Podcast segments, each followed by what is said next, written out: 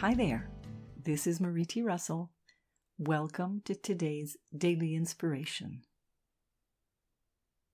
The focus for today is I am respectful of my own needs and desires. Shakespeare declared, and I quote, "Self-loving is not so vile a sin as self-neglecting." End of quote. When we speak of self-love, we're not talking about an adoration type of energy.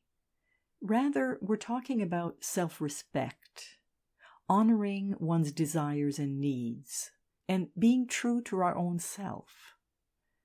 Self-love isn't about putting ourselves above anyone else, but it's also not about sacrificing our happiness to try to make someone else happy.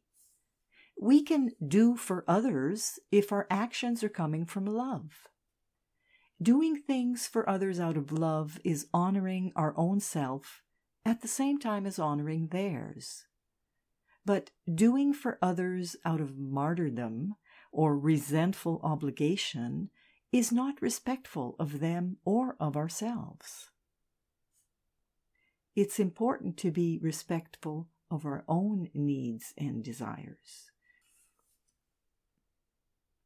Today's focus was inspired by the Inner Self dot com article, Is There Such a Thing as Good Selfishness? Written by Alan Cohen. This is Marie T. Russell, publisher of Inner Self, wishing you a day of respecting your needs and desires, today and every day. Join me again tomorrow for the daily inspiration and focus of the day. Today, we are respectful of our own needs and desires.